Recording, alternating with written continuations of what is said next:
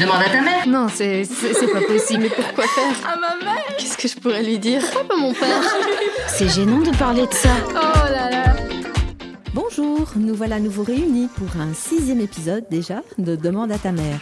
Merci à tous les fidèles et bienvenue aux nouveaux auditeurs s'il y en a parmi vous. Pour rappel, je m'appelle Nathalie Dumont, je suis pharmacienne de formation et productrice de ce podcast qui existe avant tout pour cultiver la transmission de femme à femme, mais qui accueille bien volontiers tous les hommes qui s'intéressent à l'épanouissement et à la vie intime des femmes de leur vie. Dans ce nouvel épisode, nous allons aborder le sujet des infections sexuellement transmissibles, les IST. Et pour ceux et celles qui ne verraient pas tout de suite de quoi il s'agit, eh bien ce sont ces infections causées par des bactéries, des virus ou des parasites que l'on peut contracter lors de rapports sexuels non protégés. Les plus connus sont sans doute la syphilis, le VIH, le virus de l'immunodéficience humaine, l'herpès génital ou le papillomavirus, mais il en existe malheureusement d'autres. Pour aborder ce sujet sans tabou, eh bien nous accueillons le docteur Aurélie Choris. Bonjour docteur. Bonjour Je rappelle que vous êtes gynécologue. Alors les IST ou MST, comme on disait avant, maladies sexuellement transmissibles, ont existé de tout temps. Mais à l'inverse d'hier, on comprend mieux aujourd'hui comment ces infections se transmettent et surtout comment on peut s'en protéger. Et malgré tout, les chiffres restent impressionnants. Les IST touchent bien sûr davantage de jeunes, mais comment peut-on expliquer encore qu'aujourd'hui, 34% des moins de 25 ans en soient affectés en Belgique et comment supporter que chaque jour, plus d'un million de personnes contractent une IST dans le monde? Comme vous l'avez dit, donc les, IST sont causés par des, des, bactéries, des virus ou des parasites et ça se transmet principalement lors euh, d'un rapport sexuel sans préservatif, mais ça peut être un rapport vaginal, anal, mais également oral. Donc ça peut également être fait suite à une fellation ou un cunilingus. Donc il ne faut pas spécialement qu'il y ait pénétration pour contracter une IST. Et également, un simple contact entre les muqueuses peut être aussi à l'origine d'une infection. Comme vous l'avez dit, les IST les plus connus, c'est bien sûr le VIH, le chlamydia. Il y a également les hépatites, l'hépatite B, l'hépatite C, qui se transmet plus rarement par, par voie sexuelle, la syphilis, l'herpès, le gonocoque et maintenant l'HPV qui est la plus fréquente des IST. Elle est liée à certains comportements et elle touche plus les jeunes parce qu'à ce moment-là, on n'utilise pas toujours le préservatif et qu'on a des partenaires de temps en temps multiples qui sont pas au courant d'une IST et qui n'ont pas le temps d'éliminer, qui le transmettent à un autre partenaire. Et donc c'est vrai que c'est pour ça que c'est vraiment la tranche d'âge 20 30, donc 20, surtout 20-25, qui est la plus touchée par les IST. De manière générale, les jeunes ne sont pas encore assez informés à propos des IST. Beaucoup pensent que c'est encore uniquement parce qu'ils ont un rapport avec pénétration que, euh, les IST se transmettent, mais donc comme on l'a vu, ça peut se transmettre d'une autre manière. Et donc l'enjeu, c'est vraiment de conscientiser au mieux les jeunes afin de les pousser à se faire tester et à l'usage du préservatif.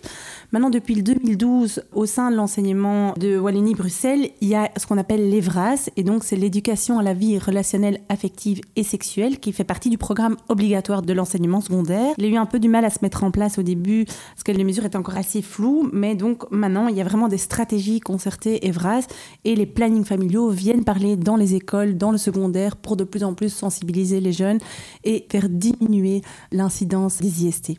Donc on devrait voir les, les progrès dans les années euh, à venir. On l'espère. Alors ces IST, elles posent problème pour diverses raisons. Euh, certaines n'occasionnent pas forcément de symptômes, ce qui veut dire qu'on peut être porteur et contaminer quelqu'un sans le savoir. D'autres, par contre, occasionnent des symptômes, des douleurs ou des inconforts qu'il est soit possible de traiter, mais qui peuvent laisser des traces, soit qu'il est toujours impossible de traiter ou de guérir aujourd'hui. Alors, à quoi faut-il être attentif, docteur? D'une part, pour se protéger soi-même des IST et protéger les autres, et d'autre part, pour réagir au mieux face une IST ou une suspicion.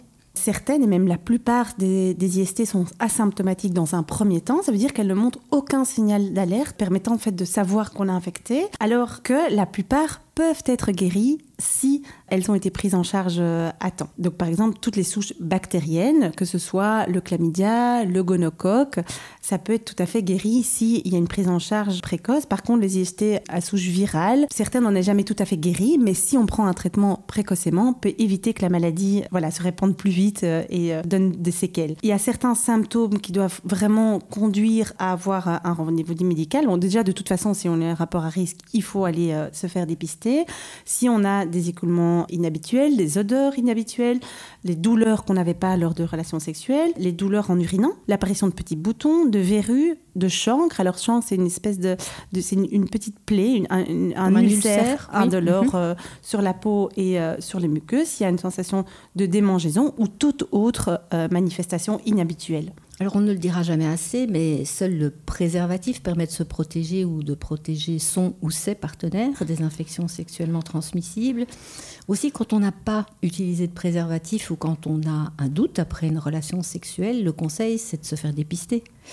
Mais où, comment, après combien de temps faut-il consulter ou faire un dépistage? Plus le dépistage est précoce, c'est-à-dire, plus il est fait rapidement après le rapport à risque, plus vite sera la prise en charge et plus elle sera efficace et permettra d'accéder à un traitement efficace. Selon le type euh, d'IST, le test de dépistage vont varier. Donc, ça sera par une prise de sang pour dépister ce qui est VIH, hépatite B, hépatite C et syphilis. Pour dépister le chlamydia et la gonocoque, ça sera un prélèvement cervico-vaginal ou un prélèvement d'urine. Et par contre, pour l'HPV, ça ne se fait pas dans le cadre d'un dépistage pour une IST, ça se fait dans le cadre du dépistage qu'il faut faire dans un programme organisé tous les trois ans. Une jeune fille entre 25 et 65 ans doit se faire dépister. Pour l'instant, on est toujours au dépistage par cytologie, mais donc il faut faire un frottis de dépistage pour le cancer du col tous les trois ans. Mais donc ça, c'est en dehors des dépistages. Des le fameux frottis voilà, qu'on fait chez le gynécologue. Et donc, en moyenne, donc il y en a certaines qui vont être décelées très vite. Par le gonocoque, c'est immédiat c'est caries dans les 48 heures après le, rapport à risque. Le chlamydia, c'est deux semaines après.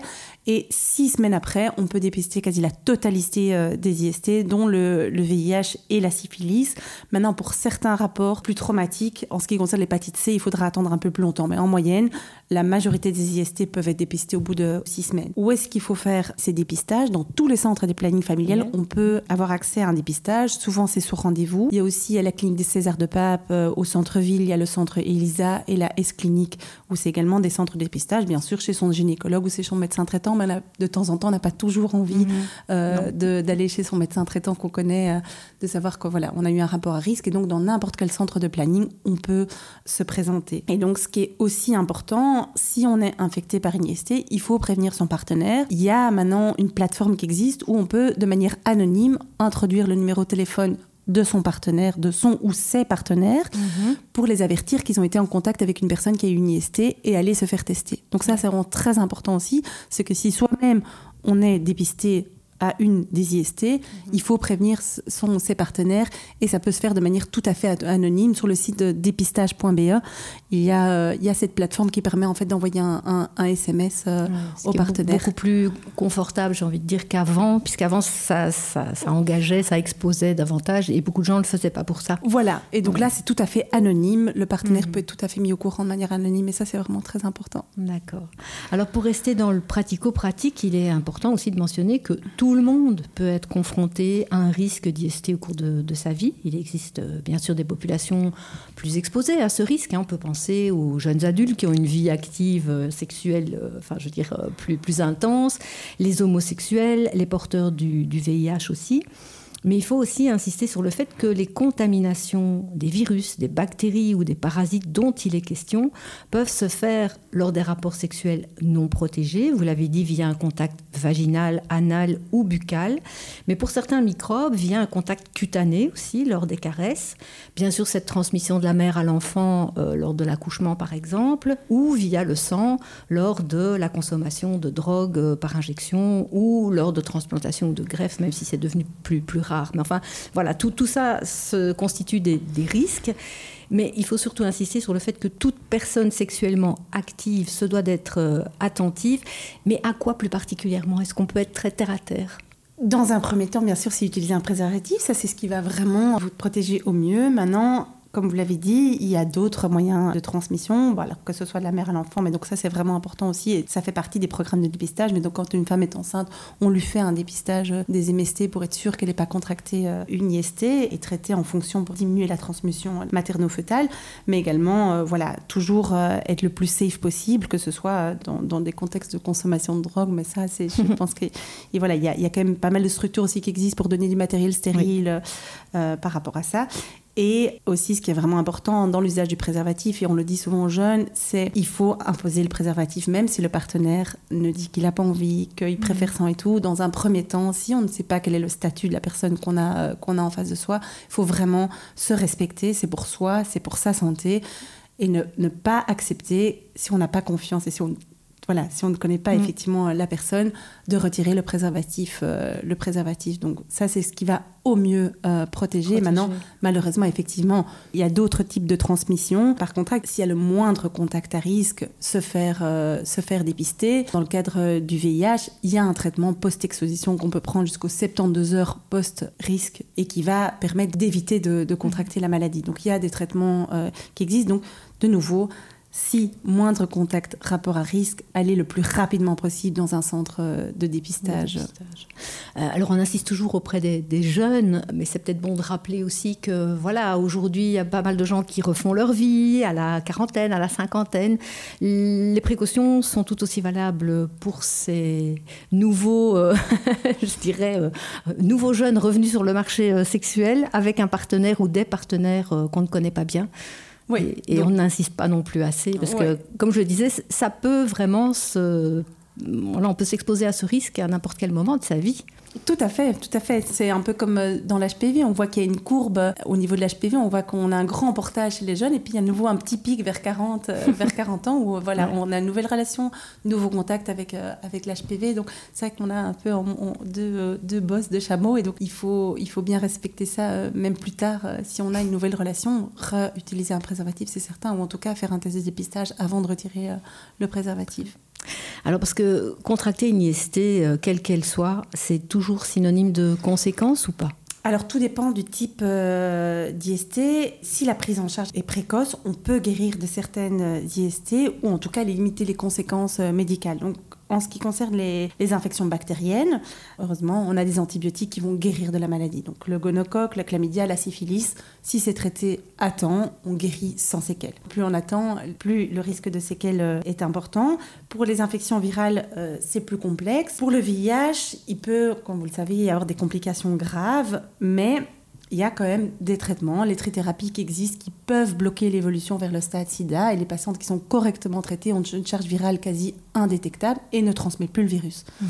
Et donc, on peut très bien vivre à l'heure actuelle avec le VIH sous trithérapie, avec très peu euh, de conséquences médicales et une espérance de vie qui atteint celle de la population euh, générale. Et on ne transmet plus euh, le virus.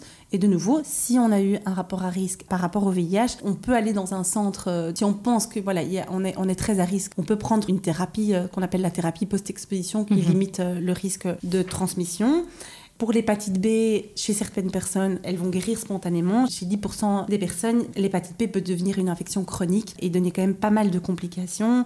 Et euh, même chose pour l'hépatite C qui peut, qui peut s'avérer très sévère et, mener à, des cancers du foie. Pour l'hépatite C aussi, hein, si on donne euh, des antiviraux pendant 2 à 3 mois, on peut quasi éliminer le virus. Et alors pour l'HPV, de nouveau, dans le cas de frottis dépistage, si une personne est infectée et a des lésions, on peut traiter ces lésions euh, pour éviter qu'elles ne se développent et euh, donnent un, cancer, euh, plus tard. Mhm. Alors on l'a dit, le, préservatif est, un moyen sûr de se protéger, très très efficace, mais est-ce qu'il est le seul? Oui et non.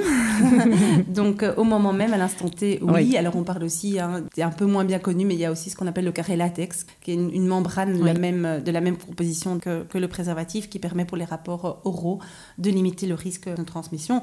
Mais ce qui est aussi très important, c'est qu'on dispose de vaccins préventifs, en tout cas pour l'HPV. Maintenant, il y a des campagnes de vaccination dans les écoles où on vaccine les jeunes filles avant qu'elles ne contractent euh, la maladie. Et idem pour l'hépatite B qui fait partie du programme de vaccination euh, des enfants.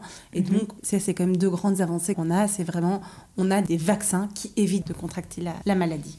D'ailleurs, on peut rappeler aussi que ce vaccin HPV, euh, donc euh, contre les papillomavirus, il peut aussi être administré aux garçons. Parce qu'on parle toujours des filles, on veut toujours protéger les filles, mais là j'en appelle oh à, la responsabilité des mamans qui nous écoutent.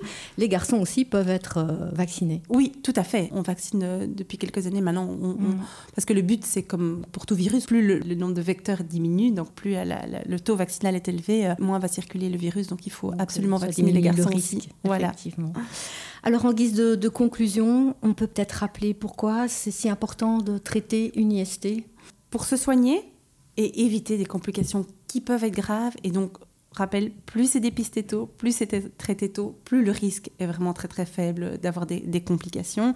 Et pour éviter la transmission à des partenaires qui peuvent alors le transmettre et que donc certains dépistages sont même gratuits. C'est dans tous les centres de planning familiaux et dans d'autres centres. C'est très bien expliqué sur le site dépistage.be où sont repris vraiment tous les centres avec les numéros de téléphone. Et également aussi, il y a énormément d'informations sur le type d'IST, la manière de les contracter. Donc, euh, n'hésitez pas à aller, euh, à les visiter. Voilà, des conseils de bon sens à propager cela. Dans un premier temps, ce que je dis toujours, préservatif. Donc, mhm. on ne connaît pas, nouvelle relation, préservatif. Même si l'autre dit, oh non, non, ben voilà. Il, faut, euh, il faut, dans un premier temps, vraiment, s'il n'y a pas eu de dépistage, utiliser un préservatif. D'accord, merci beaucoup. Aurélie Joris, à bientôt. À bientôt, merci.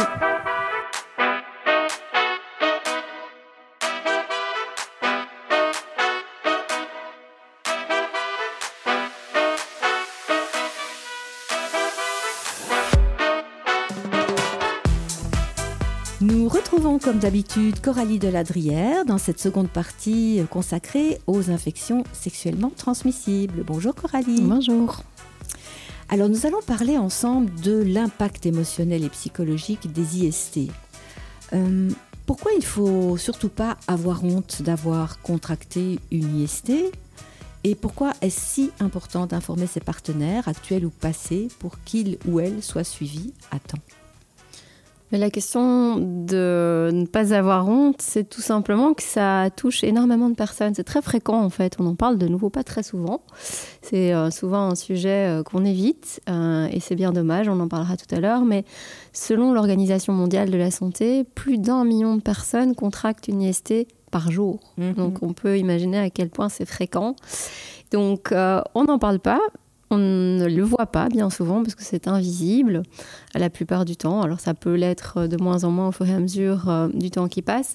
Euh, et plus on attend finalement et plus on risque une aggravation. Donc il faut soigner vite. Donc il faut aussi ben, s'informer vite euh, et informer les partenaires avec lesquels on a eu justement des pratiques sexuelles non protégées.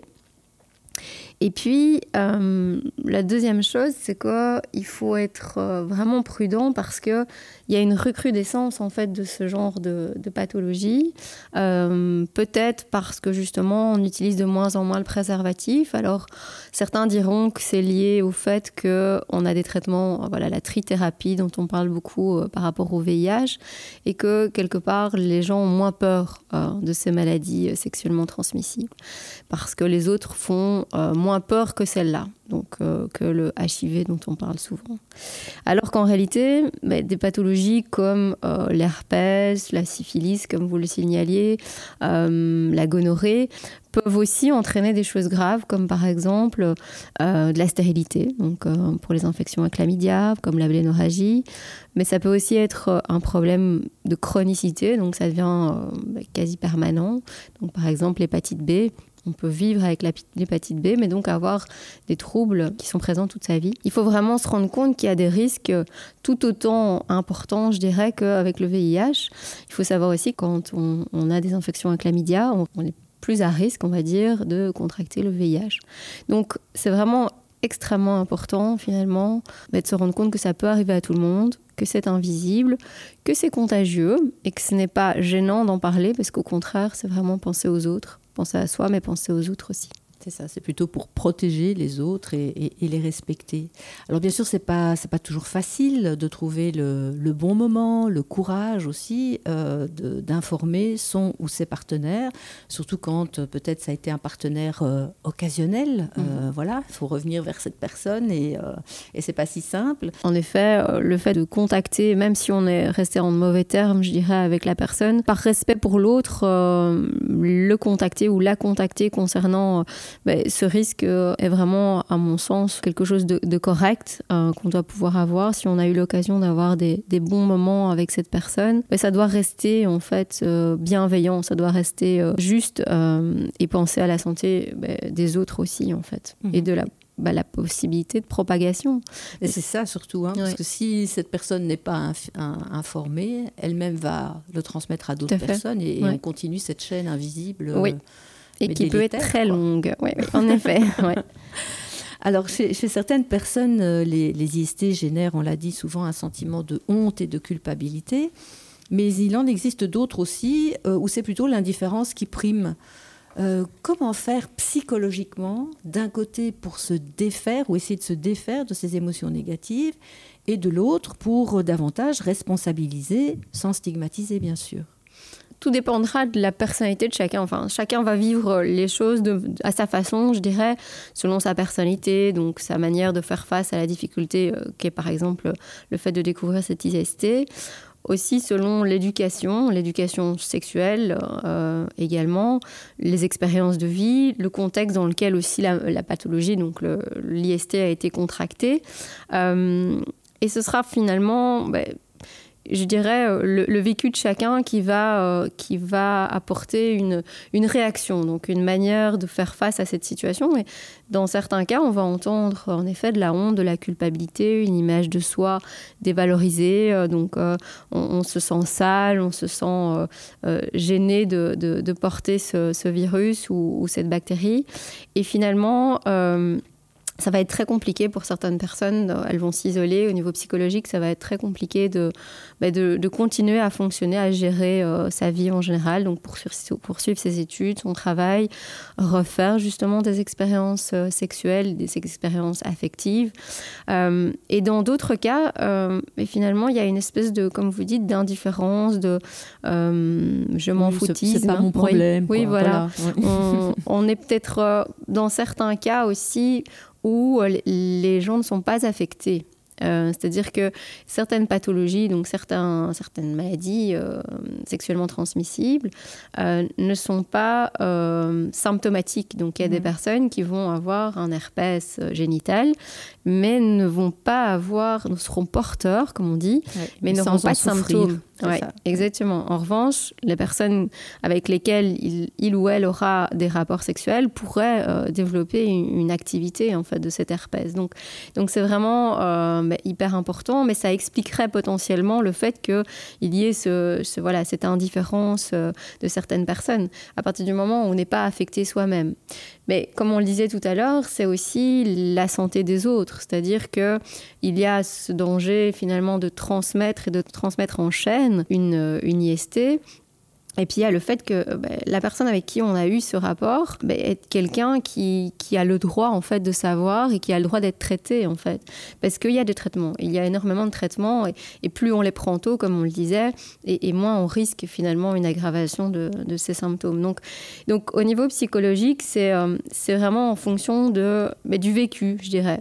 Alors parfois même à, à l'extrême dans le sens où euh, certaines personnes vont, vont perdre le plaisir en fait de des rapports sexuels, ils vont, vont associer le rapport sexuel à quelque chose de dangereux, en fait. Donc, on mhm. n'est plus dans le plaisir. Et c'est dommage, dans le sens où euh, la sexualité doit rester quelque chose d'agréable, de, plaisant, à partir du moment où on prend ses, précautions, donc le préservatif, euh, qui doit être systématique. On en discutera tout à l'heure, mais on a tendance à, y penser parfois, mais pas toujours. donc, euh, voilà. Mhm. Mais, mais ça peut créer vraiment des, blocages, des, vraiment des, des troubles même des troubles sexuels, donc des troubles d'érection chez l'homme, des troubles des douleurs, par exemple, des, déficits de libido, donc euh, une, perte de plaisir, d'envie. Un évitement de la sexualité. Donc, euh, au, niveau, au niveau psychologique, je dirais que ça peut avoir de, de, sérieux, euh, sérieux impacts. Et donc, c'est vraiment important bah, d'en parler de nouveau, de pouvoir en parler soit avec quelqu'un de confiance, donc euh, une amie, un ami, une maman, un papa, parce que je l'entends aussi, hein, les papas, ils mhm. sont là aussi. Euh, parfois, on a même plus de, contact avec son papa. Euh, on ose en parler parce que justement, on a l'impression que la question du plaisir est finalement euh, plus accessible avec un papa. Et, donc ces, témoignages, et parfois les témoignages des parents, les témoignages de ces personnes avec qui euh, justement il y a déjà eu aussi potentiellement une IST, vont être rassurants pour la personne, vont déculpabiliser en réalisant qu'en fait de nouveau c'est assez courant, c'est assez fréquent, et il ne sera pas rare d'entendre justement, euh, comme je le dis, des témoignages de, situations euh, analogues et, qui vont... Ben, déculpabiliser, rassurer la mm. personne et surtout les aider peut-être euh, à se diriger vers les bons traitements, la bonne prise en charge. Donc euh, c'est vraiment hyper important. C'est sûr, il y a aussi des, comportements et je n'y avais pas pensé euh, en préparant cet épisode, mais on l'a beaucoup vu dans les années 80 et 90 à la période du sida, des gens qui avaient contracté le virus suite à des rapports et qui était dans un espèce d'esprit de vengeance et qui voulait le transmettre aussi à d'autres parce que finalement il voulait pas être seul dans cette situation. Et ça c'est tout à fait euh, condamnable, détestable. Il faut absolument repérer au plus vite ces gens qui sont dans cet état d'esprit parce que ça fait des dégâts. Euh, oui, mais ils sont en souffrance surtout. Bien sûr, et ils sont en souffrance.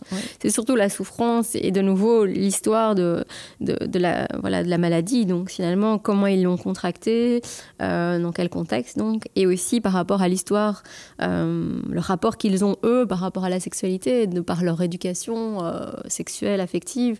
Donc oui, c'est extrêmement important de pouvoir en parler parce qu'il y a les pères, donc comme on dit souvent, les gens avec lesquels euh, voilà, on va pouvoir en discuter, copains, copines, et puis il y a les parents ou les personnes de référence qui pourraient être assurantes.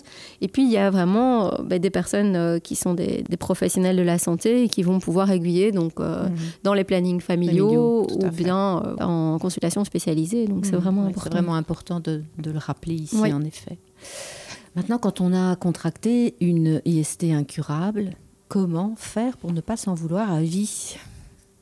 Ben, de nouveau, c'est très compliqué de ne pas s'en vouloir à vie. Ça dépendra de comment la personne se sent au niveau euh, de l'émotionnel, au niveau du, du, vécu, de tout son rapport à la sexualité. Et certains vont, vont ressentir cette IST et cette MST, du coup, comme une punition. Donc, euh, se sentent très coupables et, sont punis d'avoir péché, si je puis dire. Donc, c'est quelque chose qu'on entend encore assez souvent. C'est que la sexualité, de nouveau, avec cette histoire d'information sur la sexualité, la sexualité est, est quelque chose de, de, caché, de sale. Parfois, dans certaines familles, on, en est gêné, on n'en parle pas euh, positivement.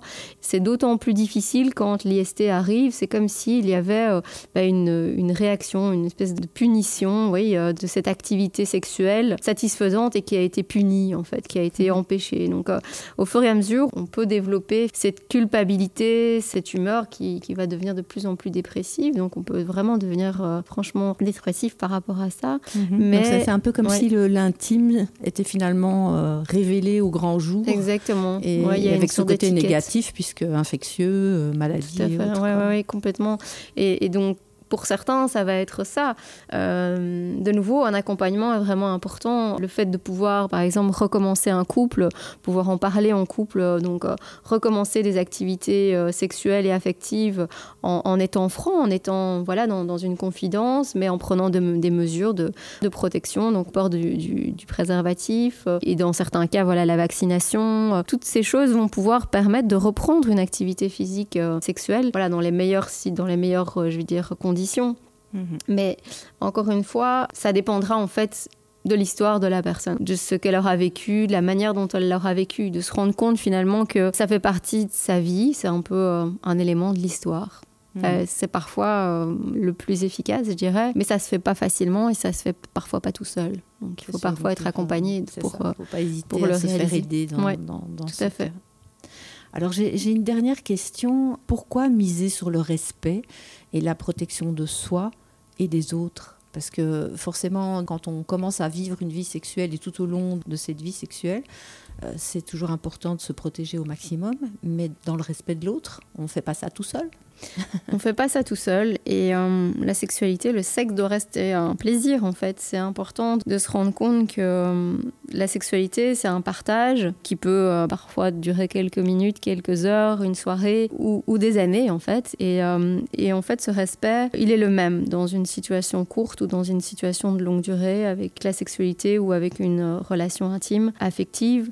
Je pense qu'il y a vraiment euh, du respect vis-à-vis de l'autre qui doit être là. En fait, on partage un moment d'intimité et on partage aussi, ben là en l'occurrence, sa santé. Si on est dans quelque chose de respectueux vis-à-vis de l'autre, on pourra prendre ce plaisir dont on parle, c'est-à-dire de vraiment s'épanouir et prendre euh, le meilleur de ce moment, euh, même s'il est très court. Il faut savoir qu'il y a vraiment une recrudescence des maladies sexuellement transmissibles, potentiellement par rapport à cette réassurance de trouver finalement des traitements, mais, mais certains traitements ne sont pas suffisants. Justement, il peut y avoir une chronicité. Et surtout, certains traitements ne répondent pas à tout. C'est-à-dire qu'il faut d'abord pouvoir découvrir qu'il y a une IST. Donc, le fait que ça soit invisible, c'est finalement un peu euh, la, la question de l'inconnu, en fait. On rencontre quelqu'un et on doit faire confiance à l'autre. C'est compliqué de faire confiance à quelqu'un déjà quand c'est quelque chose de ponctuel, mais même dans la durée, faire confiance à quelqu'un qui parfois ne sait même pas qu'il est contaminé par une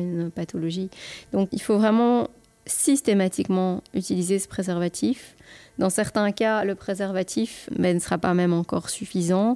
Donc on doit l'utiliser pour des relations intimes, qu'elles soient avec pénétration vaginale, anale, mais également au niveau des pratiques orales. Donc euh, c'est aussi quelque chose qu'on ne souligne pas suffisamment. Toutes les pratiques orales doivent être aussi protégées, parce qu'on peut aussi contracter une maladie euh, sexuellement transmissible de cette façon-là. Entre autres, par exemple, l'herpès qu'on dit euh, labial, hein, que beaucoup de mhm. femmes, hommes peuvent avoir au niveau des lèvres, au niveau du nez, etc. Et qui arrive souvent quand on est justement immunodéprimé, donc on est stressé, nerveux, fatigué ou qu'on a de la fièvre, eh bien cet herpès labial, il peut être contagieux au niveau sexuel. Et ça, c'est des choses qu'on ne sait pas, qu'on ne dit pas, et qui pourtant euh, devraient être connues, mais surtout qui ne sont pas problématiques à partir du moment où on porte un préservatif. Donc euh, mhm. voilà, à partir du moment où on sait ça, qu'on porte systématiquement ce préservatif, qu'on se fait dépister régulièrement, qu'on informe évidemment son partenaire, sa partenaire s'il y a un risque, eh bien, on peut vraiment se mettre à l'abri alors il y a aussi les vaccins pour certains, donc euh,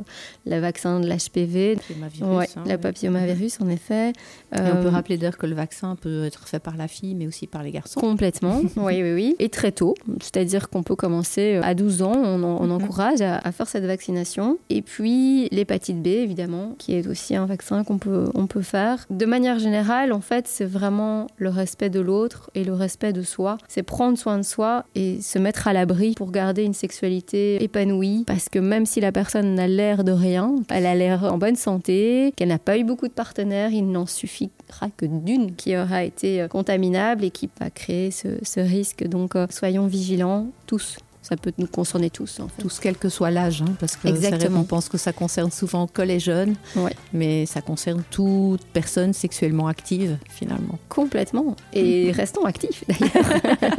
Et dans de bonnes conditions. Et dans de bonnes conditions. voilà, ce sera le mot de la fin. Merci beaucoup, Coralie. On se donne rendez-vous très bientôt pour notre septième épisode. On y parlera des cystites, un autre phénomène bien féminin, celui-là pour le coup. Alors n'oubliez pas que vous pouvez euh, nous retrouver sur vos plateformes préférées. Tous nos épisodes précédents sont bien sûr disponibles. Et pour rester informé de notre actualité, n'hésitez pas à nous suivre sur Facebook et inscrivez-vous à notre newsletter. Voilà, demande à ta mère, c'est fini pour aujourd'hui. On se retrouve bientôt. Au revoir.